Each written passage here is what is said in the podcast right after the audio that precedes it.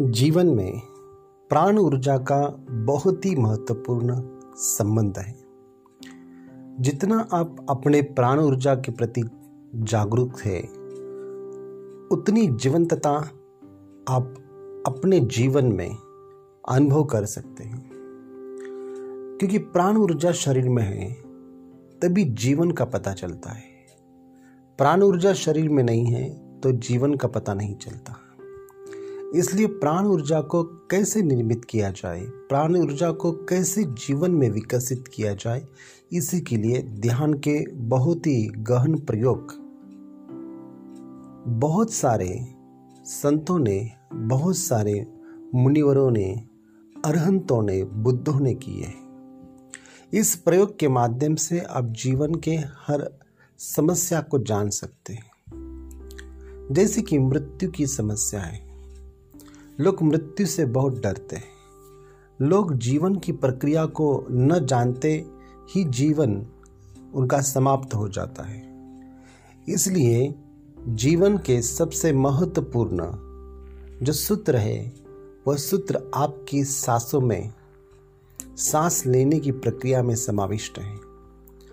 अगर सांस गहराई से ली गई, अपने नाभि स्थल पर ली गई सांस अगर ठीक तरीके से चलती है और उसके प्रति अगर आप जागरूक हो जाते हैं तो अंदर जाती हुई सांस और बाहर आती हुई सांस, इन सांसों की प्रक्रिया से जो जागरूकता निर्मित होती है, उसी से प्राण के तत्व, प्राण शरीर भी बहुत ज़्यादा तजो तेल बहुत ज़्यादा ही आपको उसकी अनुभूति हो सकती है।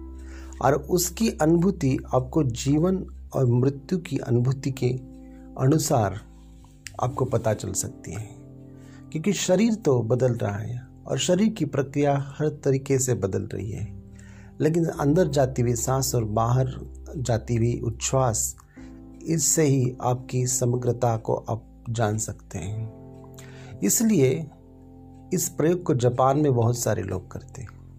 इस प्रयोग को अगर हम अपने जीवन की प्रक्रिया में करें और हर रात सोने के पहले अगर आप मृत्यु का ध्यान करें तो जीवन में बहुत सारी समस्याएँ मिट सकती हैं।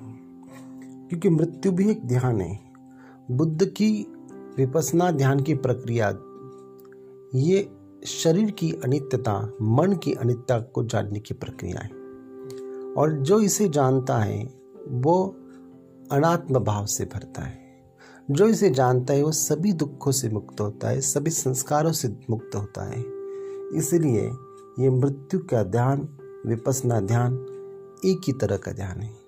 लेकिन जिस मृत्यु ध्यान को मैं कह रहा हूँ, वो मृत्यु ध्यान हर रात सोने के पहले, जैसे कि आप मर गए, आपकी शरीर की सभी प्रक्रिया थम गई है और आँखें बंद करके आप एक सप्ताह भर अगर इसका प्रयोग करें कि पूरी जीवन ऊर्जा थम गई है और पूरा शरीर की प्रक्रिया थम गई है और इस तरह से उसी अनुभव से अगर आप नींद नींद में चले जाएँ और आँखें बंद करके पूरी प्रक्रिया, शरीर की पूरी रात भर नींद की प्रक्रिया अगर मृत्यु जैसी हो जाए तो सुबह उठते समय जीवन की ऊर्जा जो है, वो आप आपके अंदर एक नया तजो ताज़ापन लेके आ सकती है। उसमें आप बहुत ही जीवंतता अनुभव कर सकते हैं।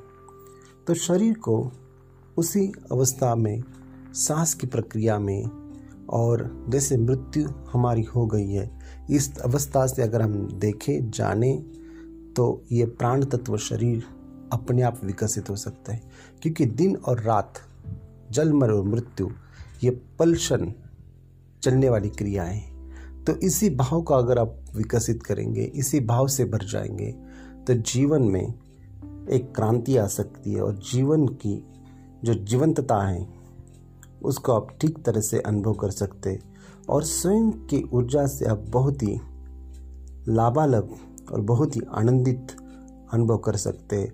और सांस भी एक गहरी अवस्था तक आपको एक विशेष प्रकार से चल सकती है। एक रिदमिक सांस आपकी हो सकती है। इसलिए मृत्यु का ये ध्यान, अगर आप अपने जीवन में रोज रात सोने के पहले पंद्रह मिनट तक करें और सो जाए तो मृत्यु एक अलग ही दिशा में आपको ले जा सकती है।